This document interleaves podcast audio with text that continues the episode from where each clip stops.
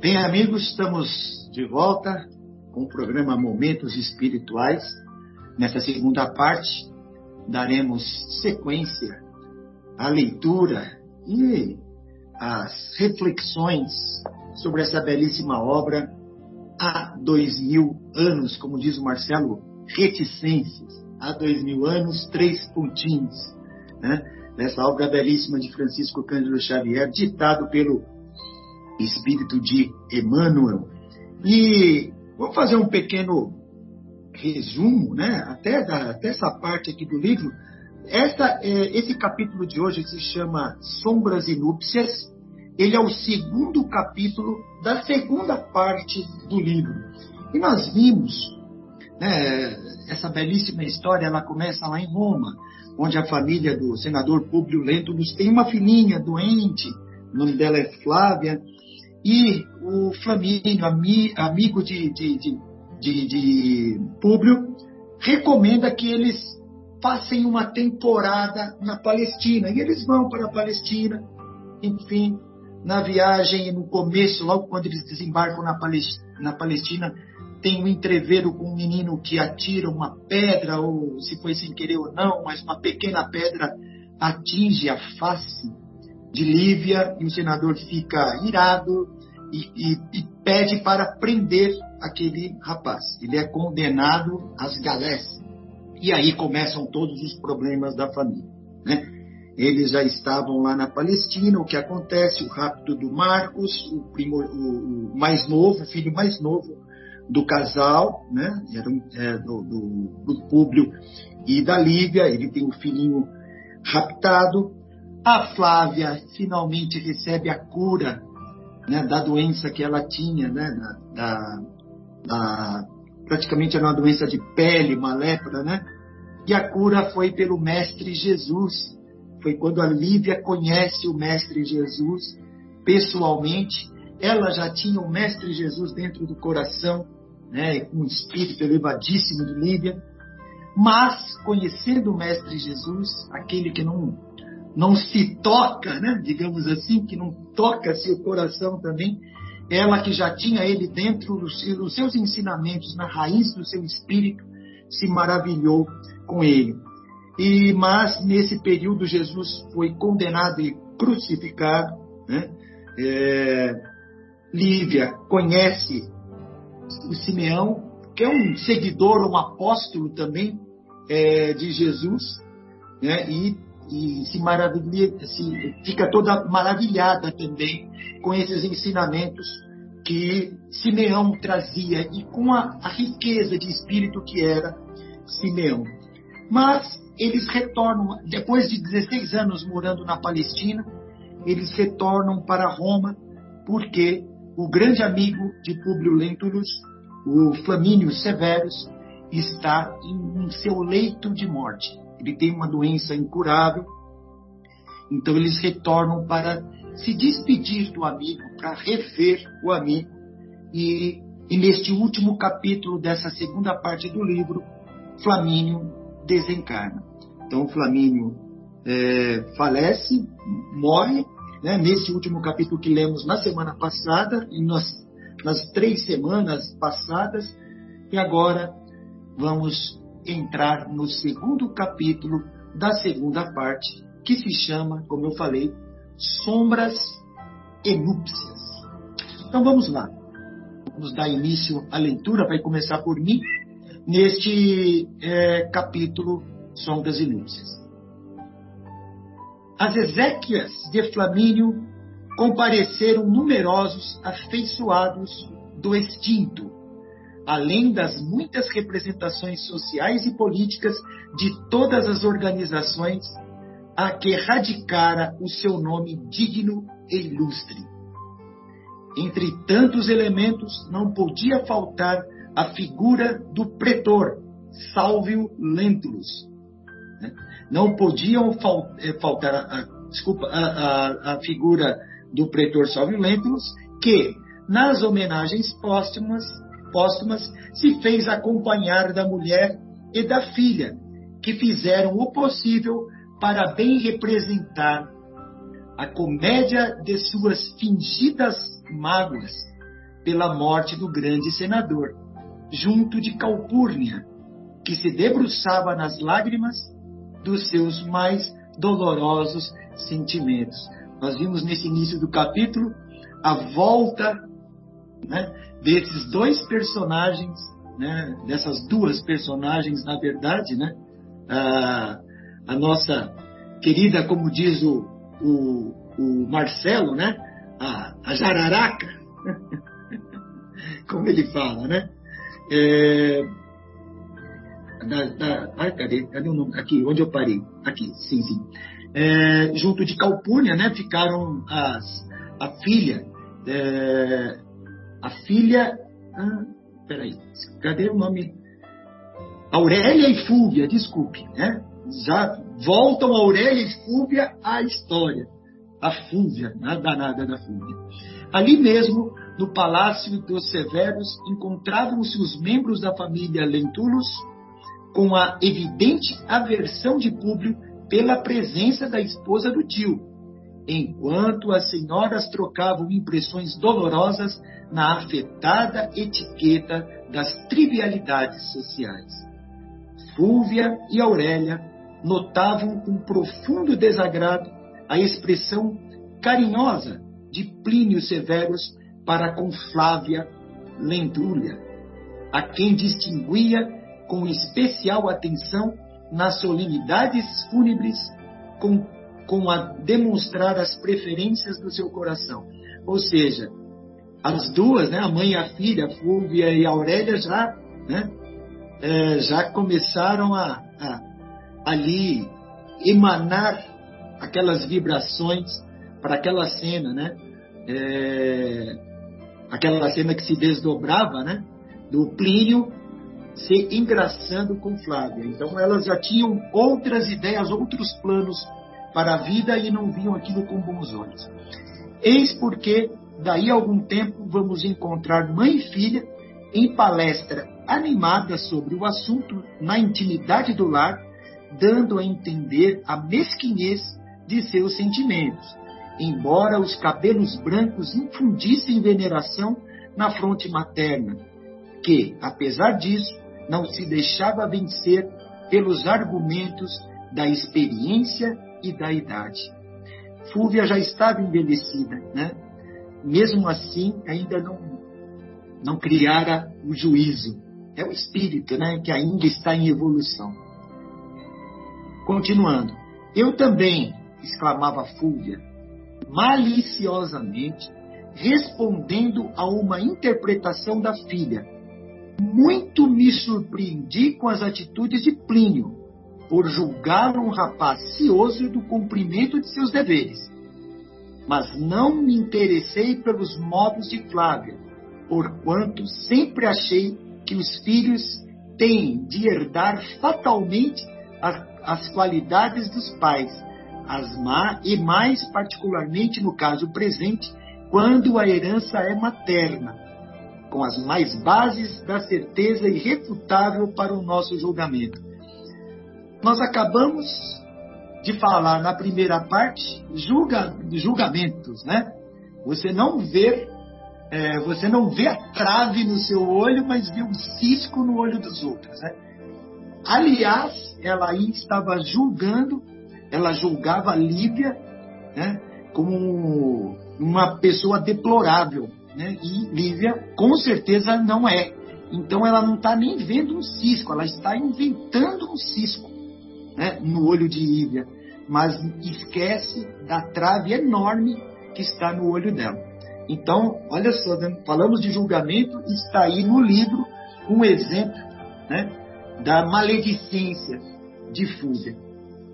Julgando que ela não se surpreendia com os modos da Flávia, porque, é, tipo assim, filha de peixe, peixinha é, né? Ou seja, já condenando a mãe, condena a filha, né? Por incrível que pareça. Continuando. Ó oh, mãe, queres dizer então que conheces a conduta de Líbia a este ponto? Perguntou Aurélia, com bastante interesse. Nem duvides que seja que seja de outra forma. respondeu a Fúvia. Eu vou ler até o final desse capítulo, tá? Como ele está aqui na, na interrompeu um, um, pouco na metade, eu vou seguir. É, aí eu passo para você. É a Vera, a próxima, Vera? É o Mauro? Perfeito. Obrigado. É o Mauro. Então, Mauro, eu vou ler até o fim desse parágrafo e eu passo para ti. Né? Então, é, ela fala assim: vou voltar um pouquinho. Ó oh, mãe, queres dizer então que conheces a conduta de Lívia a esse ponto? perguntou Aurélia, com bastante interesse. E a Fúvia responde: Não duvides que seja de outra forma.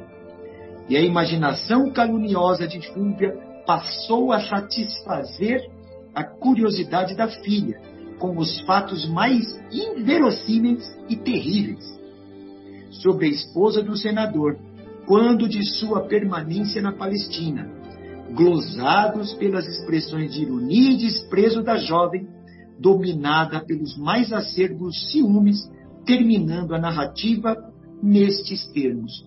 Vamos então passar para o mal. Quais foram os termos, né? que depois dessa explicação caluniosa e terrível, que, Flú, que Fúvia faz à filha. Então vamos lá, meus queridos. Só uma, uma observação antes. A gente vê que a, a, a Fúvia, né? Ela influencia negativamente a filha, né? E aí eu me lembro de uma passagem lá do Evangelho onde Jesus fala: sede puros como puros são as criancinhas, né? Então veja a importância que os pais têm na educação dos filhos, né? Talvez se a, se a mãe e se o pai, que eram tios lá do senador Públio Lentulus, né? Que é o... esqueci o nome dele agora. E, Sálvio. Sálvio, né? E a uhum. Fúvia, sua esposa, pelo jeito não deram uma boa educação para a filha, né? E além disso, ensinaram coisas caluniosas para ela. E aí a gente vai ver no decorrer da história que a Aurélia tem uma vai ter uma, uma jornada meio complicada, né, no decorrer do livro. Mas a gente sempre vê que foi em função da educação que os pais não deram, ou melhor, da orientação que os pais não deram, né? Então aí eu me lembrei lá dessa passagem do Evangelho que as crianças nascem puras, apesar dos defeitos que tem no espírito ao longo da jornada, né? Mas que compete aos pais, é, digamos assim, endireitar o pepino, né? Lembra que os, que os pais falavam, né? Pepino que nasce torto, né? O pai tem que endireitar. E nesse caso aí a gente vai ver no decorrer da história que muita coisa que vai acontecer na vida da Aurélia é em função da falta de orientação ou da má orientação que tiveram dos pais. Mas é um outro bem lembrado, bem lembrado, Mauro. Não, mas é bem isso. Acho que é bom a gente sempre falar isso mesmo, porque nesse livro também dá essa lição, né? E no, até na no nossa doutrina espírita do Espiritismo diz que a responsabilidade dos pais nos primeiros anos de vida da criança é fundamental, não só nos ensinamentos, quanto no, no exemplo, né? Uh, Ensina-se dando exemplo, porque esta base, é, os primeiros anos, até, Vera, até você me ajude aí, eu acho que até oito anos, né? Até, não, não existe também uma, uma coisa fixa, mas são esses primeiros sete, anos importantíssimos. Sete anos, né? Sete. É, então. Uhum. Imagina, é, é a fase onde a criança ela é uma esponja, ela tá pegando tudo. E ela vê quando os pais estão mentindo ou não. Então, se você fala uma mentira, a criança marca aquilo como sendo para ela uma verdade. Ou seja, é bom fazer isso, né? Tudo são exemplos. E realmente, Mauro, parabéns por essa observação, porque me lembrei isso... de colocar, achei interessante e propício. Não, muito né? interessante, porque você vê a Fúvia, a, a, a como é que Fúvia conduzia a própria vida. E claro, a criança nas, nasce, ela continua ainda a passar para a criança as suas condutas, as suas más condutas. Né? Que coisa. Obrigado. Então, então ela ela está falando aí para a Fúvia, está falando para a filha Aurélia, né? Que a Lívia, é uma mentira, né? Tenha uma uma conduta deplorável, né? E a, e a Aurélia pergunta para a mãe, mas conhece tão bem assim ela para, né? Aí ela, aí ela continua a narrativa dizendo o seguinte, a Fúvia para Aurélia, né? Somente tua tia Cláudia poderia contar-te literalmente o que sofremos em face do perjúrio dessa mulher que hoje vemos tão simples e retraída, como se não conhecesse as experiências mais fortes desse mundo. Não podemos esquecer que nos encontramos diante de, pessoa tão de pessoas tão poderosas na política como na astúcia. O sobrinho de teu pai, que é o senador, o, o senador, o sobrinho de teu pai, além de marido profundamente infeliz, é um homem público orgulhoso e malvado. Ela tem razão aí quando fala que o senador Públio Lentulus é orgulhoso, realmente ele é orgulhoso, né? Aí ela continua assim: Não me consta houvesse ele corrigido a esposa discriteriosa e infiel. Olha as mentiras, né? Depois de haver verificado com os próprios olhos a sua traição conjugal, mas bastou que ela fizesse sofrer com as suas deslealdades para que todos nós, romanos, que nos encontrávamos na Judéia, pagássemos o fato com, mais, com os mais horríveis tributos de sofrimentos. É bom a gente lembrar que elas estavam envolvidas naquela trama, né? Que fez com que o, o senador Públio Lentulus, né? Se afastasse da esposa por aqueles longos 16 anos, né? Foi toda uma trama urdida e por essa família, né? A família do tio do, do senador Públio Lentulus. Possuí, é, ela continua a narrativa, né?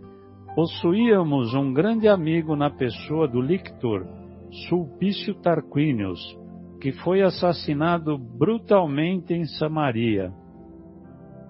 Aí a gente também recorda, né? Ele não foi assassinado, né? Ele sofreu um acidente quando ele estava perseguindo lá o Simeão e caiu a trave lá, um, um pedaço de madeira e, e, e o matou, né? Mas aí ela já começa a falar para a filha, né? Fazendo a cabeça dela, né? Que o, o Sulpício Tarquinius, que era um amigo da família, foi morto barbaramente, quando a gente sabe que não foi isso, né? Em trágicas circunstâncias, sem que alguém até hoje pudesse identificar seus matadores, para o merecido castigo. Nossa família, que tinha interesses vultuosos em Jerusalém, foi obrigada a voltar precipitadamente para Roma com graves prejuízos financeiros de teu pai. E por último, prosseguia a palavra venenosa da caluniadora.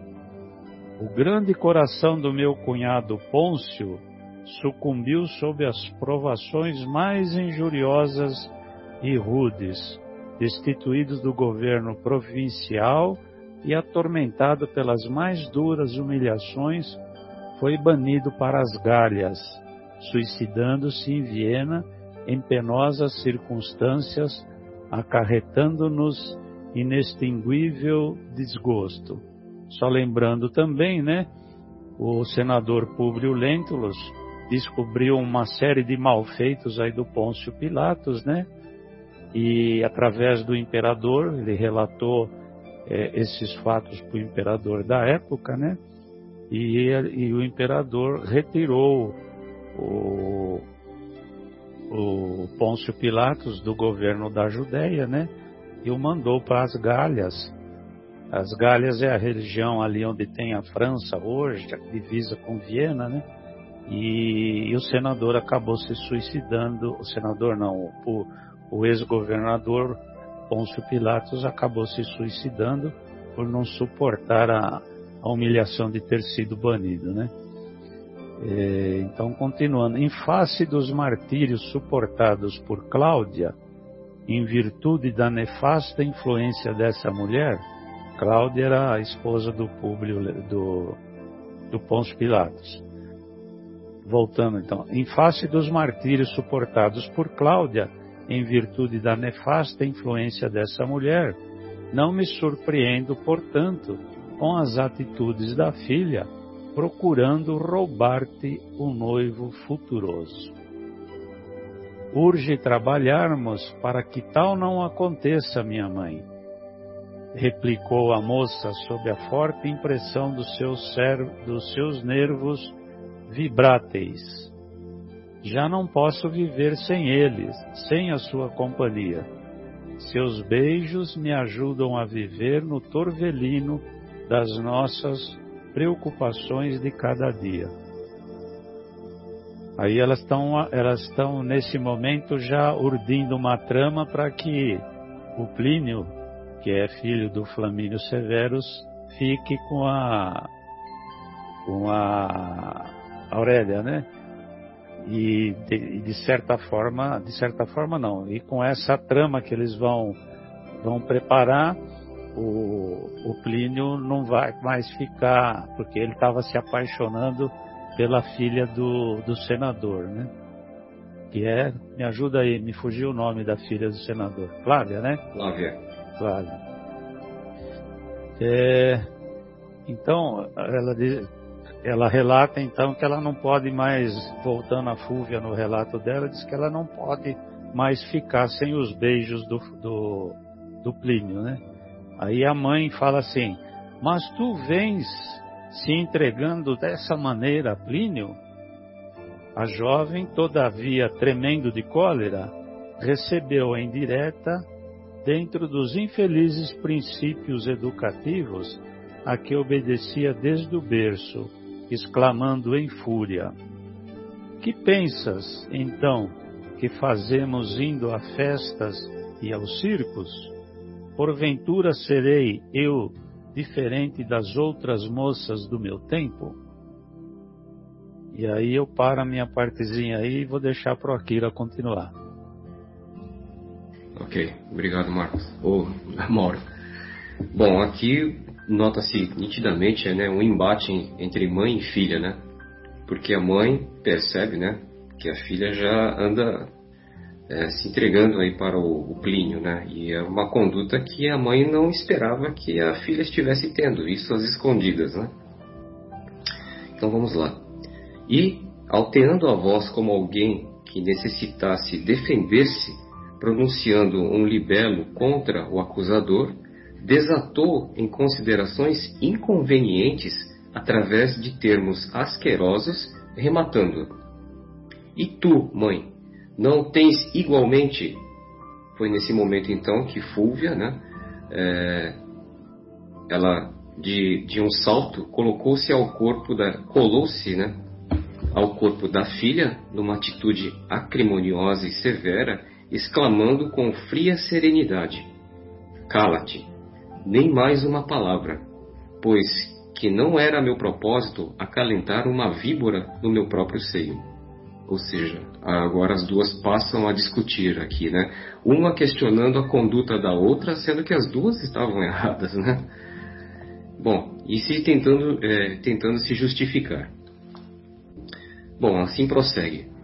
Compreendo, porém, que a situação podia tornar-se mais penosa em virtude das suas grandes culpas. Como mãe, como esposa e na qualidade de mulher, exclamou com voz quase melíflua. Melíflua, assim, é uma voz bem melosa, né? Bem suave. Como a dar uma triste lição à própria filha. Ora esta, Aurélia, não te aborreças. Se falei desse modo, foi para te insinuar que não podemos cativar um homem para as nossas garantias femininas do matrimônio, dando-lhe tudo de uma só vez. Um homem nervoso e galanteador qual o filho de Flamínio, conquista-se por etapas, fazendo-lhes poucas concessões e muitos carinhos. Ainda bem que isso não acontece no mundo de hoje, né? Só há dois mil anos atrás, né? Bem sabes que o primeiro problema da vida de uma mulher da nossa época se resume, antes de tudo, na obtenção de um marido, porque os tempos são maus e não podemos dispensar a sombra de uma árvore que nos abrigue de surpresas penosas entre as asperezas do caminho. Que coisa, né, pessoal? Valores morais aqui realmente nota zero, né? É, é verdade, mãe, respondeu a jovem totalmente modificada, mercê daquelas astuciosas ponderações. O que me dizes é a realidade e, já que são tão grandes as tuas experiências, que me sugeres para a realização dos meus desejos? Antes de tudo, retornou Fúvia, Fúvia per, perversamente, devemos reconhecer aos devemos reconhecer aos argumentos do ciúme, que são sempre mais fortes quando existe o interesse mais ou menos sincero de conseguir alguma coisa em assuntos de amor. E já que te entregastes tanto ao filho do Flaminho, vê se aproveitas as primeiras festas do circo, provocando-lhe impulsos de inveja e despeito. Olha só, né? aqui já começa uma nova trama, né, para tentar resgatar a atenção do Plínio, né, para que ela volte a ser cortejada por ele. É, não tem sido é, cortejada pelo protegido do, que, do questor bri, britânicos. O Emiliano, Emiliano perguntou a moça interessada. Sim, Emiliano. Trata-se igualmente de um bom partido, pois o seu futuro é, nas classes militares parece de ótimas perspectivas. Procura seduzir-lhe a atenção diante de Plínio, de modo a fazermos todo o possível por conseguir-te o descendente dos severos, que, afinal, é o partido mais vantajoso de quantos apareçam. Aí vem a questão, né? Mas e se o plano falhar, né? Para o nosso desgosto? Aí a Fúvia responde: Resta-nos recorrer às ciências de Araxes, com os seus ungüentos e artes mágicas. Bom, aí três pontinhos, né, Vera? Vamos ver aí as cenas dos próximos capítulos. Fazer a barração do amor aqui, ó. vai recorrer já a outros propósitos. Se nada der certo, o além vai colaborar. Vamos lá, então. Uh, pesado silêncio fizera-se entre ambas. No exame daquela perspectiva de recorrer mais tarde às forças tenebrosas de um dos mais célebres feiticeiros da sociedade de então, que era Araxes. Dias se passaram sobre dias, porém o filho mais moço de Flamínio não voltou a cortejar a filha do pretor Salvio Lentulus, e quando, daí a algum tempo, voltou a frequentar os circos festivos e ruidosos, não teve grande surpresa encontrando na intimidade de Emiliano aquela a quem se sentia ligado tão somente pelos laços frágeis e artificiais da lascívia e dos hábitos viciosos do tempo. Então, a menina começa agora, a Aurélia, a fazer o que a mãe tinha sugerido, né? Vamos ver o que, que vai acontecer então. A Aurélia, todavia, não se conformava intimamente com o abandono que fora votada, planejando a melhor maneira de exercer oportunamente sua vingança, porque Plínio, ante as vibrações cariciosas do amor de Flávia Lentúlia, parecia um homem inteiramente modificado. Quer dizer, ele já não se interessava mais pela Aurélia né? Ele só se envolveu nela porque era uma, como se fosse hoje em dia a gente fala, uma paquera, né? Uma paquerinha tal, saíam juntos, tudo, mas aí apareceu a Flávia que conquistou o coração dele. E ele mesmo declara ao pai a intenção, né? Antes do pai morrer, as intenções que ele tinha, né? afastarem-se espontaneamente das bacanais comuns da época, fugindo igualmente dos companheiros antigos que o arrastavam ao torvelinho de todos os vícios e leviandades. Parecia mesmo que uma força nova o guiava agora para a vida, talhando-lhe de novo o coração para os ambientes cariciosos e lúcidos da família. Então ele se modificou frente a essa paixão que dominava ele, ele acabou uh, deixando de lado as saídas, né? As saídas com os amigos, tudo, para poder ficar mais assim junto à família. No Palácio dos Lentulus, a vida transcorria com relativa tranquilidade. Calpurnia passava ali os primeiros meses, depois do falecimento do marido, em companhia dos filhos, enquanto Plínio e Flávia teciam o seu romance de esperança e de amor, nas luzes da mocidade, sob a bênção dos deuses, de quem não se esqueciam, na culminância radiosa da sua doce afeição.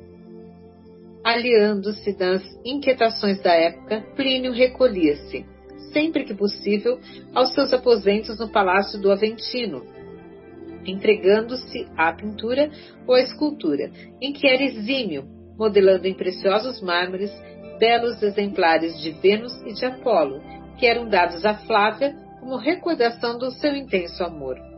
Ela, por sua vez, compunha delicadas joias poéticas, musicadas na lira por suas próprias mãos, oferecendo as flores d'alma ao noivo idolatrado, em cujo espírito generoso colocar os mais belos sonhos do coração.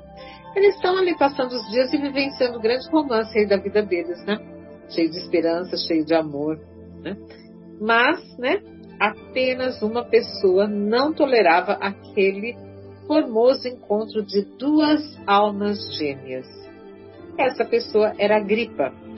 Desde o instante em que vira a filha do senador no porto de Ostia, pensou haver encontrado a futura esposa supunha-se o único candidato ao coração daquela jovem romana, enigmática e inteligente, em cujas faces coradas brincava sempre um sorriso de bondade superior, como se a Palestina lhe houvesse imposto uma beleza nova, cheia de misteriosos e singulares atrativos. Gente, então, para ilustrar mais um pouquinho tudo aqui, aparece mais uma pessoa que se aborrece com o relacionamento dos dois. Então nós temos agora a Aurélia e a Gripa, né? o irmão que também não gostou nada desse, desse romance novo aí. Então, só que a gente vai parar por aqui porque o desenrolar de tudo isso vai continuar nos próximos capítulos, nos próximos programas, né? Vamos ver o que, que aguarda agora para esse casal, quais novos, novos, vamos dizer assim, os chicos vai haver, né? Vão tentar destruir, mas vamos ver tudo agora nos próximos capítulos, não é mesmo, gente? É Marcos? É, isso mesmo. É, agora já vem mais intriga pela frente, né? Ai, meu Deus. Essa família Lenturas não tem sossego. Mas é isso então, gente. É, alguma colocação a mais? De alguém? Então vamos dar por encerrada essa segunda parte do, do programa é, do programa de hoje, né? E na semana que vem estaremos de volta com o programa Momentos Espirituais e na segunda parte daremos sequência à leitura desse, desse belíssimo, maravilhoso livro, belíssimo, maravilhoso romance. Então, um grande abraço a todos. Vera, um grande abraço a Kira, Mauro e a todos os nossos ouvintes que estão nos acompanhando. E fiquem com Deus. Até a próxima semana, se Deus quiser. Estaremos de volta. Obrigado. Um grande abraço a todos aí. Abração a todos.